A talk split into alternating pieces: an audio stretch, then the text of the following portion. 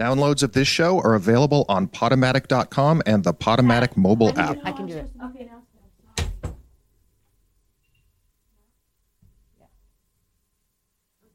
Welcome to.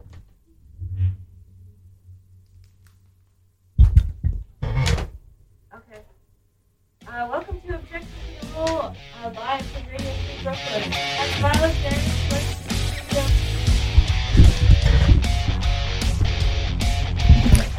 Welcome to Radio Free Brooklyn. You're listening to Objection to the Rule. Today we are having a special guest. Please speak up and tell us your name. Hi, I'm Kathy, Kathy Rivera. And who do you represent? Um, myself.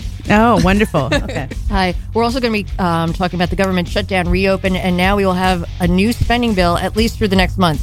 But this one gives a big boost to the military budget while kicking the can, kicking the can on DACA. We'll discuss this in details. Plus, the Winter Olympics opened with a unified Korean delegation, and even talks between the two countries will develop into something more. And today we're also joined, as we just mentioned, by a guest to talk about their experiences and struggles as a caretaker for her dad. You're listening to Objection to the Rule live on Radio Free Brooklyn.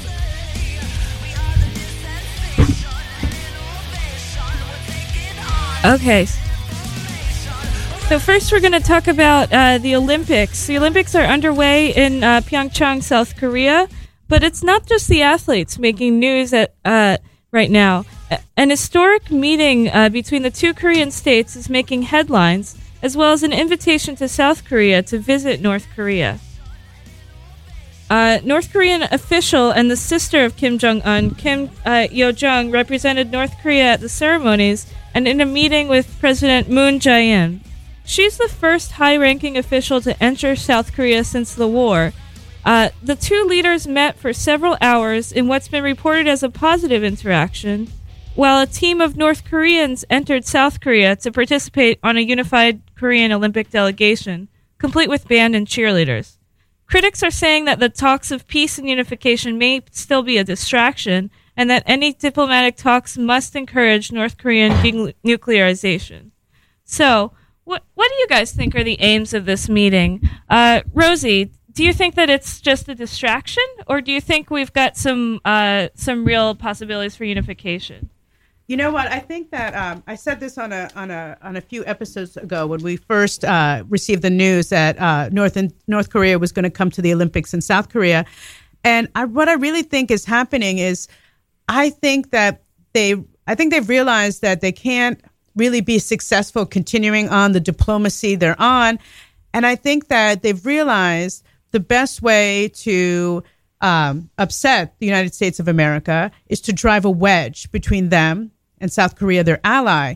And South Korea has, it is their wish that their neighbors would not be aggressive to them because it's a constant fear to them. And anything they can do to prevent aggression with their neighbor that doesn't require them selling them their souls, I think they are open to listening to. And the United States has done everything it can. It has done everything it can to try to prevent that and to also uh, warn South Korea and to also um, to not believe that North Korea is sincere. And um, the sister of Kim Jong Un came and, with an invitation to the South Korea's leader to come and speak to the supreme leader of North Korea. Now, while I still understand that North Korea engages in a lot of human rights issues and they are an aggressive power, I think that they're trying a different way of approaching their own agenda because they're also cut off from the rest of the world.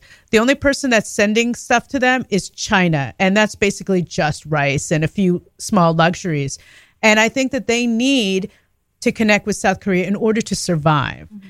And one of the telling things, though, that I'll just include is that the North Koreans are not watching the Olympics, which I found to be an incredible disappointment because I thought for certain that they would be having the Olympics, at least the parts that the North Koreans are involved in, broadcasted.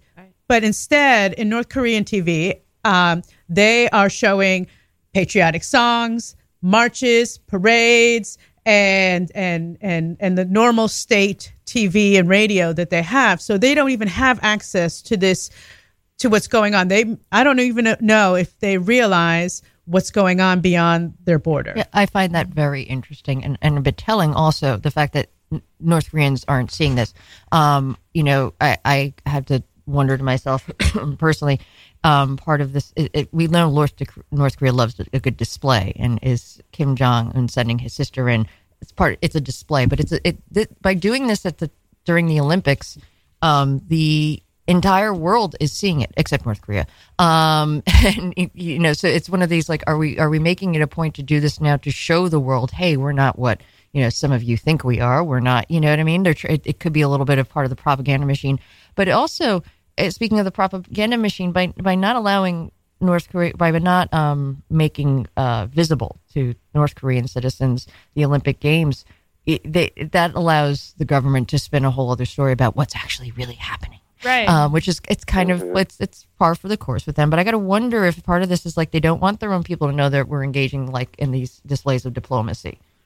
I don't know what people's thoughts are on that. Right, right. It's interesting because it, it it's hard to argue that it's not just a performance on the part of North Korea if they're simply uh, if they're if it's one sided, if their own people can't see it, but they want it's so important to them that they are a part of this.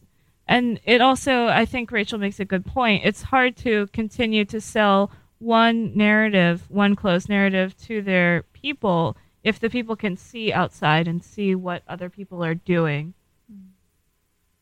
Uh, any thoughts kathleen our guest I I I honestly haven't. okay great Ori, ori on the phones. everyone. I think it's really interesting how captivated people have been with this story. I mean, even outside of the Olympics themselves, which typically are a big international thing, it kind of takes the energy and the the the attention of a lot of the world. This has been a central part of this story, this unification process between North Korea and South Korea and what it will result in. Um, I, I kind of agree with some of the things that have been mentioned. It's really odd that the people of North Korea don't have access to view this. So it's almost like the the narrative is being formed for the rest of the world, and then it's being painted a different way um, to the people of North Korea. And if you've seen some of the state announcements about this, you know, it, it kind of speaks to this idea that they're not necessarily trying to be as diplomatic or as forward thinking or open as we tend to paint it um, here in the West in media in the West. So it, it'll be interesting to see what happens after the, the flame is burned is, is, is burned out and after the games are closed, how these discussions unfold. Right. That's a good point. Do we think that the only path to unification between the two Koreas and the larger international community can come through demilitarization? Is that is that one of those red lines we hear about a lot? Uh, Rachel, thoughts? I'm not sure how you can have that unification without some level of demilitarization, given how militaristic the, the culture is in North Korea. But I'm trying to think of other examples of unification, and um, I, I, you know, and I think, or, or you know, uh, collapse of like these kind of regimes. Um, you know, access to information and exchange of ideas. I think um, was a big part of the collapse of the Soviet Union. Think of the Glasnost policy, and I'm sure there was some demilitarization happening too. But a lot of that was information and openness and op- more and you know trade that that played a, a cult. You know, culture, information, economics played a, a large role in that. Um, you know, uh, let, let me think of the German reunification. Um, yeah, well, I mean, there was, I, I think both sides just, I think there were economic pressures. A lot of that, both sides had to say, okay, we're going to physically knock down this wall. We're, we're ready for this. We're done. Um, but I, I think economic pressures tend to be a big part of this. Um, but I, you know, they just, I, I think some, I, I don't know if it can only come through demilitarization. Um, clearly, there have to be some other things going on there, some some other ingredients in the pot. But I imagine some demilitarization should need to happen because North Korea is just so s- it's sent, it, it, that that's what they put out there. They're so about the parades and the military and and the police. Well, now we are that- too, Yeah. right? oh, Well, yeah. Yeah, I was yeah. about to say, can we really draw that line in the sand? we would have to we would now? have to also we'd have to step up to the plate ourselves we can't be like guns are pointed at you now put yours down you know, it, it Right. wouldn't work Right.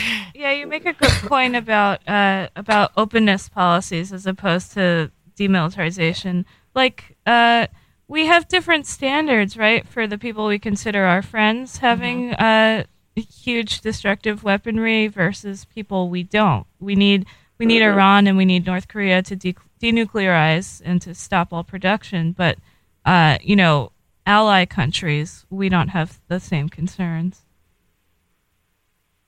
Uh, Rose? No, I think that's a really good point for sure. That there's these rules, these double rules for the countries that you know we we are friends with, and ones that have we've not enjoyed this more negative animosity with.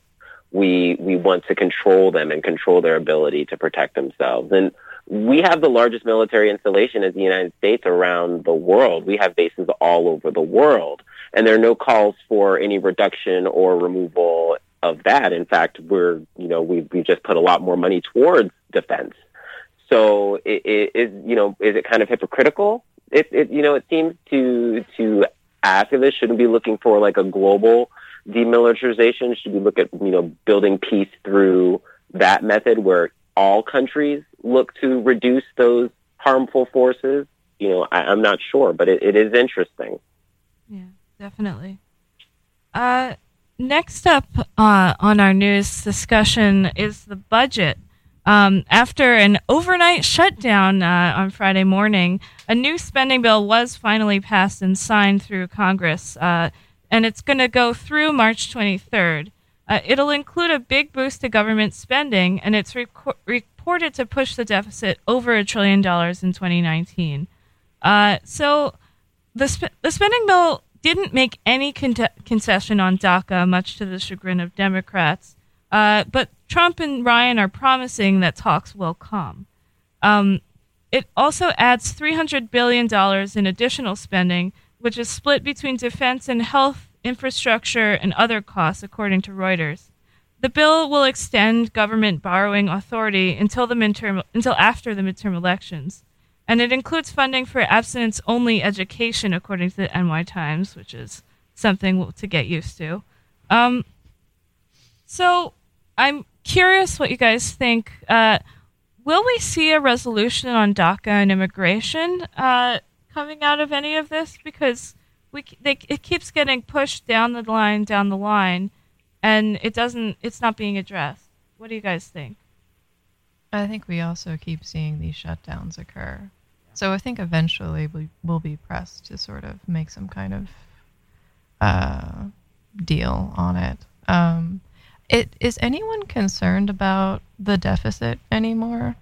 Do people care about that? That like because it's a huge, huge number, and when you're walking through Union Square, you can see that ticker just sort of counting up and up and up and up, and it's like almost, uh, it's just like an intangible Right. amount. We're, we're numb to that. That Yeah. ticker's been going. It's been going. I don't think people understand what is the consequences, what is the reality. They see the ticker, they see the numbers, and I don't think that they fully understand what it means when our deficit is that large. They don't understand the actual result of that. And they just see that we have debt and, and lots of people in this country carry debt and they don't understand what it means when your country is carrying debt. And I mm-hmm. think that is part of the problem. And I also think that mm-hmm. part of it is the legislators have engaged in incredible amounts of irresponsibility. It's not to say that the extra spending bill that was added was a big mistake. I think that the whole thing is a big mistake. The tax bill plus the extra spending, all of it have amounted to what will approach to be a great tra- tragedy. We are going to be in severe debt all over again, mm-hmm. which was something that we had to deal with before. Right. yeah. I think there are parallels between household debt that a lot of Americans are dealing with or not dealing with, and uh, you know, domestic debt that's uh, much larger. You know, in both situations, we're given the narrative that you know you're in debt temporarily, but then you're going to make up for it by what you earn as a country or as an individual. That it's okay to put things on cards or to put things on your deficit because the growth is going to overcome it. Yeah, it, it's it's the, I think also part of, part of that narrative, which I think is a bit of a false narrative. If you work hard enough, it'll be fine. I we, we live in this our society is such um, now, at least in like I would say New York City is an example of as a part of the country where expectations are, are absurd. You know, the rents are so high. How does one survive without maybe you know going into debt? Because the, and, and and the government's kind of functioning at that level too. Maybe maybe we need to rethink what is normal, uh, uh, the way certain um, economic aspects of our society is structured. Like, no, certain thing we're going into debt because things cost that much. Certain things that you need, you need a roof over your head, and you need to eat food. It costs that much. Why do they cost that much? Maybe we, we got to look at the systemic. Some of these problems are really systemic, like things like food costs, transportation costs, and you can get to the root of it.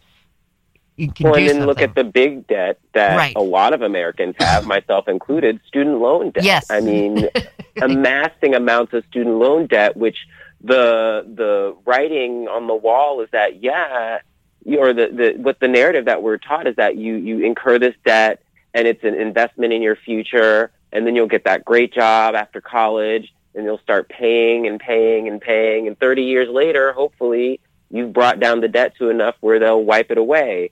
Um, but there are so many people that are aren't paying their debt or can't pay their debt or can't afford their student loan payments, and you know these types of things are causing us, I think, to to that numbness that you were speaking of earlier of to the debt. You know, we we know we owe all this money, so what are we going to do about it? Mhm. And I think it's interesting that, you know, we elected a government, we as the people elected this government who wanted to curtail spending, that wanted to not frivolously waste money, not, you know, put a lot of debt on the nation. But here we have this spending bill um, that's incurring 300 billion additional dollars at 300 billion dollars.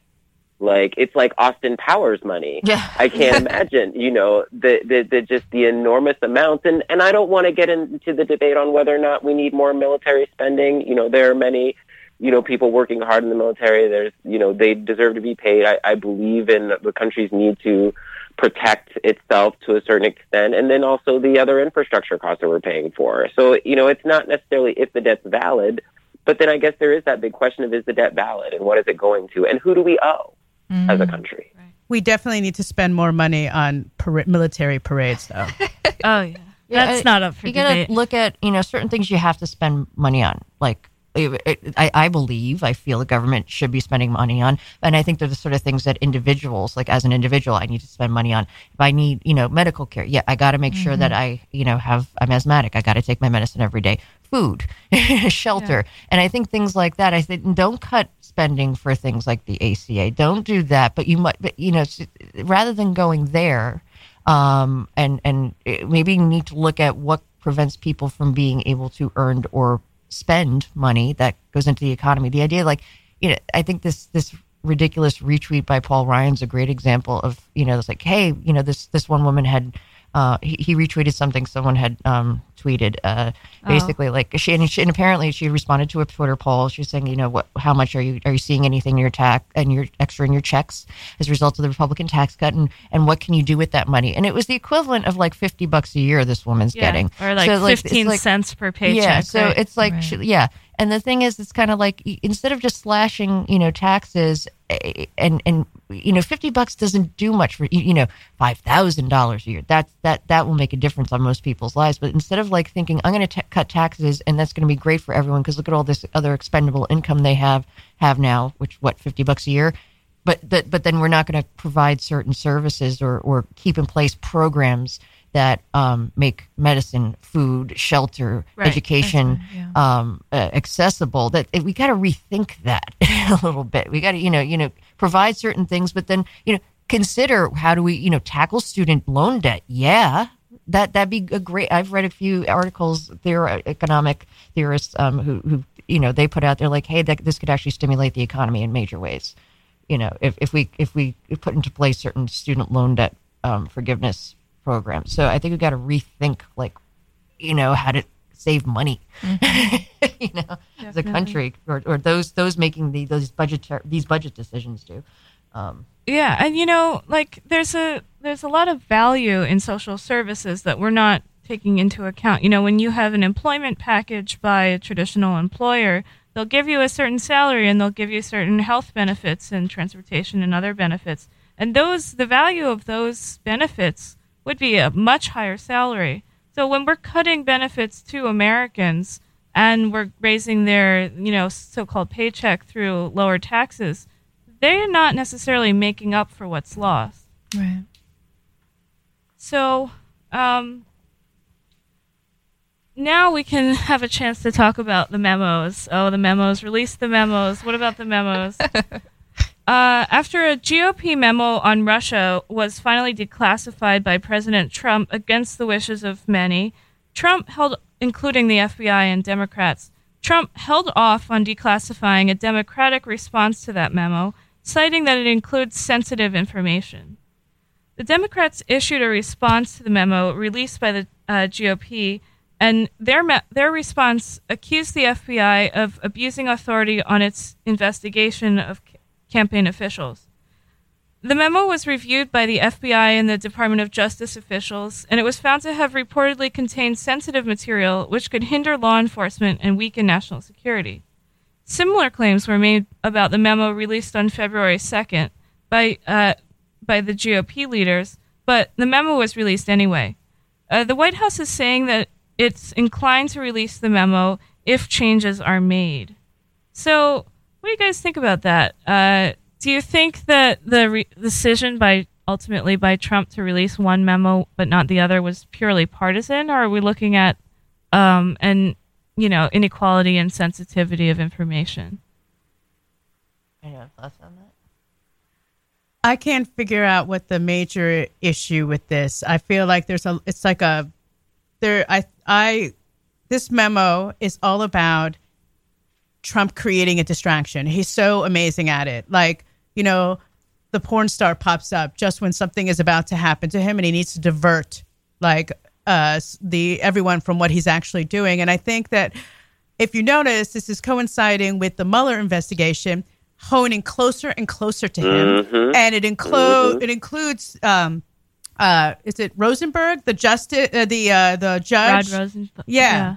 He is uh, he's being directly called out on this, and he is one of the people. He's the person that's between Trump and Mueller. So in order for Trump to get Mueller, he has to get you know this one person, and it's so coincidental that as Mueller is just has requested him to come and answer questions, this suddenly surfaces and is trying to incriminate the one person that would keep him from firing Mueller and also would put a cloud around this investigation. So to me, it's like I don't care if the Democrats' memo comes out. I feel to myself that I see this release of the Republican memo for what it is. Mm-hmm. It's just another thing to distract me from the serious business that's going on.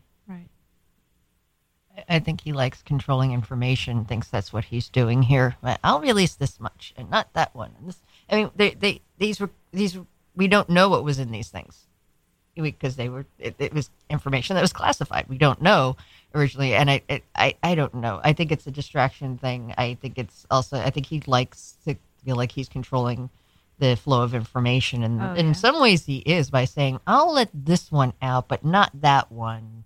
And and, and yes, it's partisan. Clearly, um, Right. you know, his own party said, you know, maybe don't release this, um, but this other one from the other side of the aisle, yeah, he just decides right away, I'm not going to release, it. you know, and he does that anyway. It's, Totally. it's, it's partisan. I think he's trying to control flow of information. And one, wait, one thing that you uh, that um, you know, I was listening to NPR, and they had uh, they were uh, they had an expert talk about the process of being able to get permission to perform surveillance on an American. And the process is not that easy. You don't show up and say, "Hey, I'm going to watch this person." You have to have evidence. You have to, it's not that easy to get. And so they were talking about the fact that uh, that if they were survey, uh, they're they were surveilling this uh, an American that they have to go through this rigorous process in order to get the ability to do that, and that uh, if they were able to present this sort of information, it would be the responsibility of the judge to allow it. And also, um, there was an issue around uh, Nunes himself. You know, he has been implicated in hasn't he been implicated in the Russia inve- uh, in the Russia investigation somehow? And he's also has had issues uh, as part of the ethics committee. And so it's uh, as I'm as all this is happening, I feel like uh, Nunes is already like a tainted person with a tainted memo. And I don't know why we're even paying attention Right, as a yeah. country and why we'd even bother to release it. It just it uh, I'm I'm astounded every day as a country we, we become more and more absurd and I I don't know when the levee will break and and and and we'll just or will there be chaos or will everyone be arrested? I guess that's the logical conclusion to We'll this have to keep conversation. watching The Simpsons to find out because apparently they called this whole thing 20 years ago or something. right. Right. Well, we've seen so much obstructionism, you know, and I feel like we're at this point where we are looking at what the government is doing on both sides and all sides and trying to figure out what are the goals beyond the goals. There's there's like several levels of like sh- you know I don't know if I want to call it strategy or activity that's happening, um, and and I feel like we're we're at this point where everything has to be analyzed for the ulterior motive. Yeah, for sure. All right, so we're going to take a break. Uh, coming up after the break, we'll talk with uh, Kathleen, who's uh, who's undertaking care of her father. So we'll discuss her experience with her family and her experience with New York social systems and uh, what's in place right now for elder care. Um, but first, let's take a listen to some music from Dietra, one of the bands that's going to play in our March Music Showcase, which is RFB Presents First Thursdays at the Well on March 1st. You're listening to Objection to the Rule on Radio Free Brooklyn.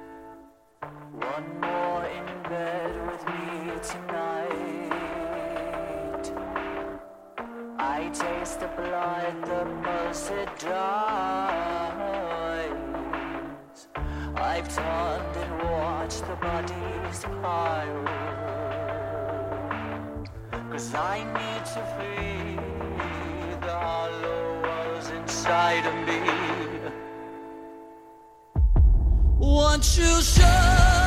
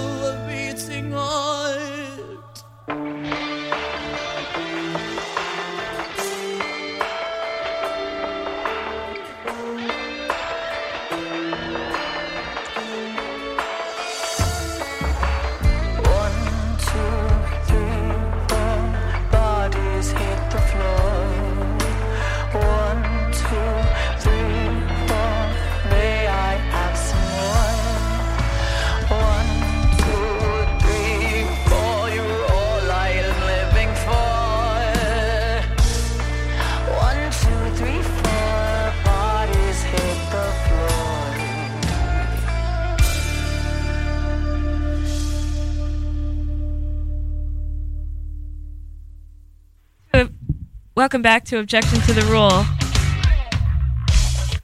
That was Dietra. Uh, make sure to come out and hear them live at our monthly music showcase. RFB presents First Thursdays at the Well. This month it's on March 1st at the Well, which is at 272 Meserole Street in Brooklyn. Tickets are $8 in advance online or $10 at the door. Now let's get back to our next segment. Aging is something that happens to all of us. If we're lucky, we all get to a certain point and we find the effects of age on our bodies and our minds. Um, but uh, for some of us, the, who takes care of us uh, when we age is a real problem, and it's something we don't all think about. Here in the studio uh, with us today is Kathleen, who has had to answer this question a lot earlier than a lot of us would have otherwise or care to. Uh, Kathleen, thank you for joining us. Hey, I'm happy to be here. Um, Kathleen, can you tell us a little bit about yourself? Um, you know, I'm one of those artsy types, uh, musician, writer. Um, and my day job, I work in one of uh, like a notable music archive in in New York. Oh, great. Yeah. Cool. What kind of music do you do? Me, I it's like poetry rock. I, maybe word rock might be a good genre to create. Great. I'm interested. Um, Thank you. and uh, can you tell us a little bit about your caretaking experience? You've been taking uh, a lot of the share of the care for your dad. I mean, yeah. So my dad is a, a Latino gentleman in his 70s now, and he's super active. Um, lived a really full life. Did a whole bunch of different jobs. He was a um, um, uh, he did prison outreach and like Bible study um, in prisons, and he was in the army. He was a machinist that kind of traveled around Latin America. uh, repairing machines for a company and uh, worked for the city for many, many years. Um, so, super active, uh, always did projects around the house. The last project he did, he actually replaced the entire front porch of the house by hand, which is like, I don't even know how someone does that, but he did.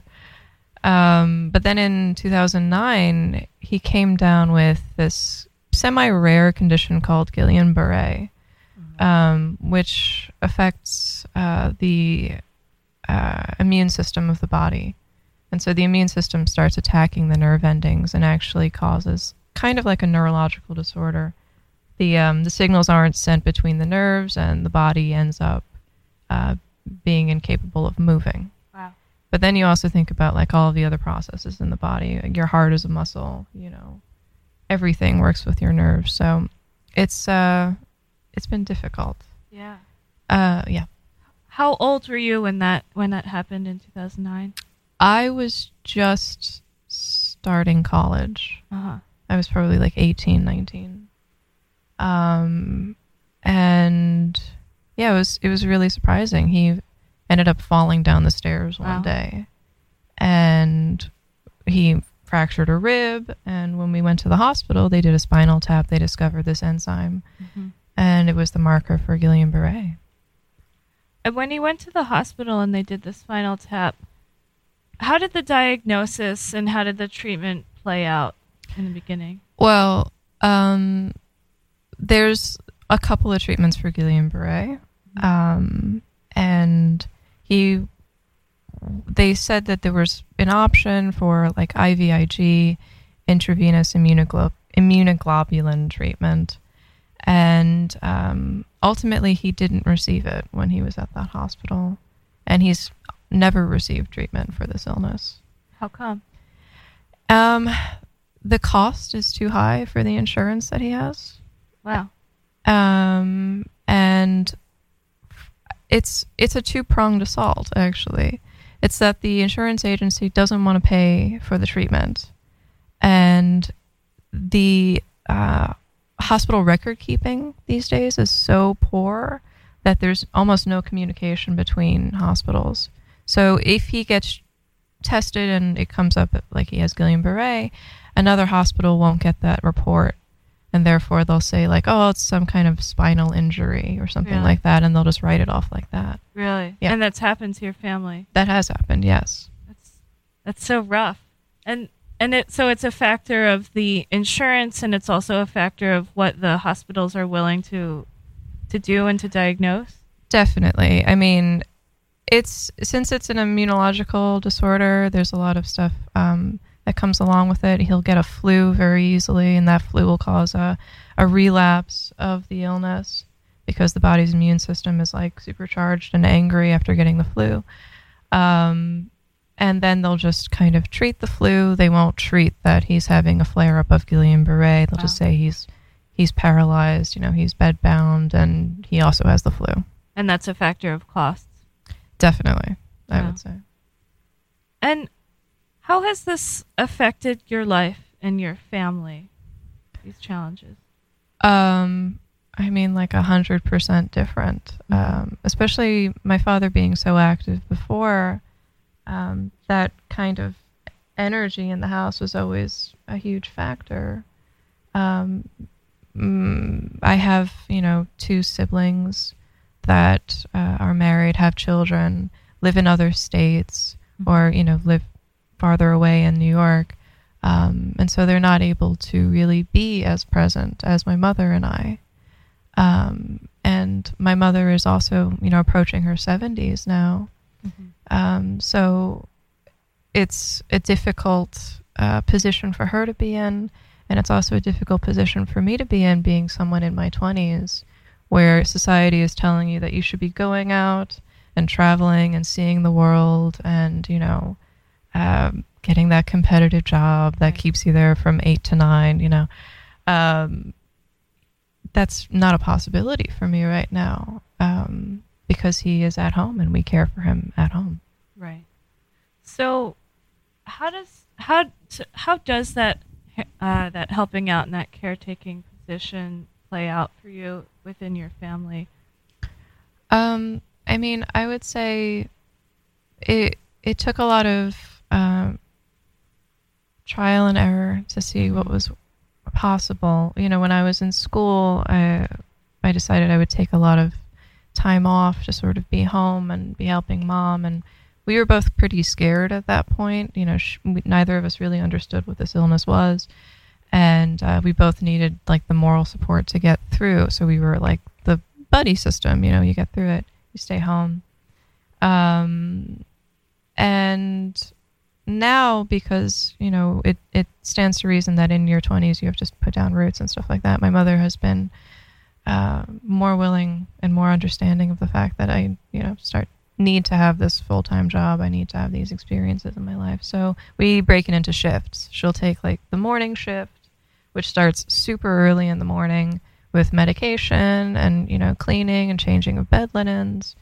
um, and I'll, uh, during that time i'll go to work and i'll come back in the afternoon you know after lunch and uh, do the sort of like the entertainment hour where it's like music therapy and watching old movies and new movies when they're good. Um, and you know just sort of keeping his mind as active as possible. And then there's more medication and more cleaning and you know maybe a shave and a haircut and whatever and then we're probably getting to bed at around 1 a.m so it starts from like six with my mother and then we're in at one Wow.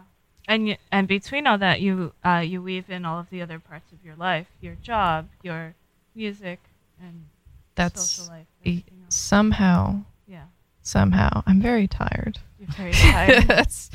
But uh but yeah i i'm i'm pretty happy with um with the um with with what i'm doing right now yeah Do you think it's affected the way the way you see your life, but also the way you see everybody else's lives to have this sort of uh, split between your life as a twenty something and your life as a caretaker? Yeah, sure.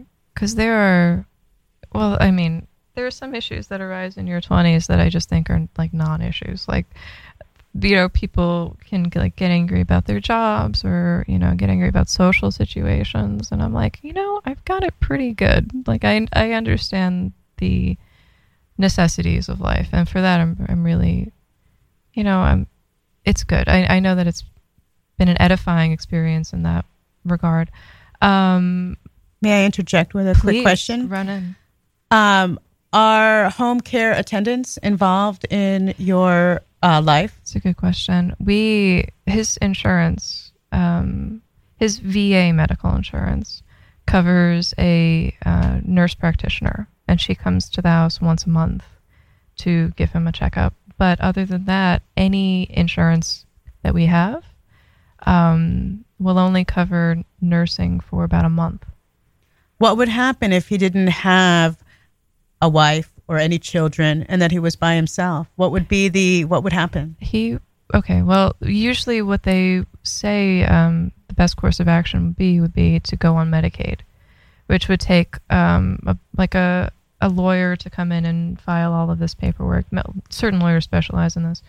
Um, it can cost upwards of ten thousand dollars to get all of this work done, um, and then he would be in a nursing home full time with a credit card that would have like a few hundred dollars on it for private spending. Um, but you know, on top of that, the nursing facilities um, these days in New York are overcrowded and understaffed. So the VA insurance is not sufficient to actually provide care for him, is what you're saying. I would say that neither insurance is is fully sufficient. He has, uh, you know, some private insurance due to his work as uh, for the for the state for New York State. Um, but yeah, neither insurance is willing to give him a year long nursing care um, or physical therapy or uh, any of those really important things. Or and even you know the VA also offers they should offer like house modifications for people who have severe physical impairments, but uh, for his case they've refused to as well. How long has he been in this condition? Uh, it's been a declination. So he got sick in 2009. It's 2018 right now, about nine years, 10 years. Um, and Is- it's only gotten progressively worse. Yeah, sorry, that was my next question. so he's gotten progressively worse then. Yeah, that's right. Um, and there are certain things I would wish that insurance would cover, especially physical therapy. That's a huge deal. Um, but you know, it's it's just not in the uh, the budget, I guess, for some reason. Right. Right. Um, Coming up after the break, uh, we're going to hear more from Kathleen about uh, how caring for her father has affected her life and her family's life. Uh, but right now, we're going to listen to a little more Dietra. So uh, we'll be back shortly from uh, Objection to the Rule live on uh, Radio Free Brooklyn.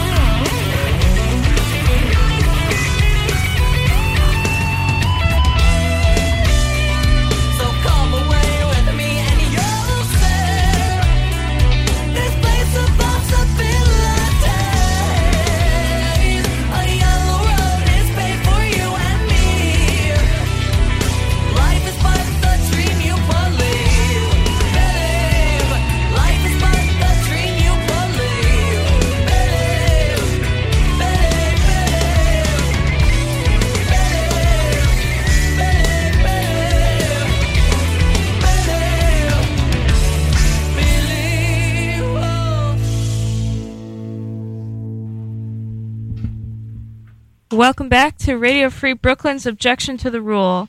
Make sure to check out all of our shows on radiofreebrooklyn.com or take us everywhere by downloading the Radio Free Brooklyn app, which is available on iTunes and Google Play. Now let's continue our conversation with Kathleen. Welcome back, Kathleen. Hey.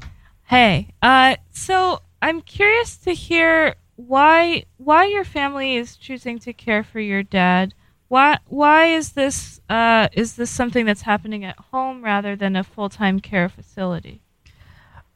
Well, I mean, first off, um, we're the kind of family that the dynamic is that like no person is left behind. So um, we would always choose to keep him at home and, and make him as comfortable as we can, and certainly um, make sure that his health and like medical uh, care is taken care of. You know, do a good job of that. Um, in addition to that, though, you know, we've had experiences where he went to uh, rehab facilities. This was back when he could actually, you know, um, hold up his own weight and maybe walk a little bit. Um, and the insurance uh, that he had at that time would not cover more than I think three months at a time. He could ma- stay at these rehab facilities, and so it it was always um, bouncing around from place to place, from treatment to treatment, and we always found that he got the best um, and most dedicated amount of care at home. Um, there's something. There's a very I, I, I, I'm in constant awe and admiration of people who work in nursing home facilities and in hospitals because of, you know, the shoestring sort of budgets that they deal with, the understaffing that they deal with, and the constant, constant demand that they deal with as well. And the patients, they have to deal with people who might look down upon them or Oh, disrespect them, Yeah, definitely. or who are feeling their own pain and can't think about anyone else's pain. That's right. Um, it's it's a heavy, heavy job to take on, and um, I've met a, a lot of really fantastic uh, nurses and doctors, but at the same time, it does cause a burnout in some individuals where they just sort of uh, give up and they neglect their duties and they neglect the patients, and you see that you see the effects on patients. Um, I have a question. Um, obviously, money is always a factor in why services are denied. um, but knowing, um, hearing what you're saying about your dad has, um, there's insurance he had from work and also the VA. So he th- there there are some resources there from from which he you he and the family can pull from.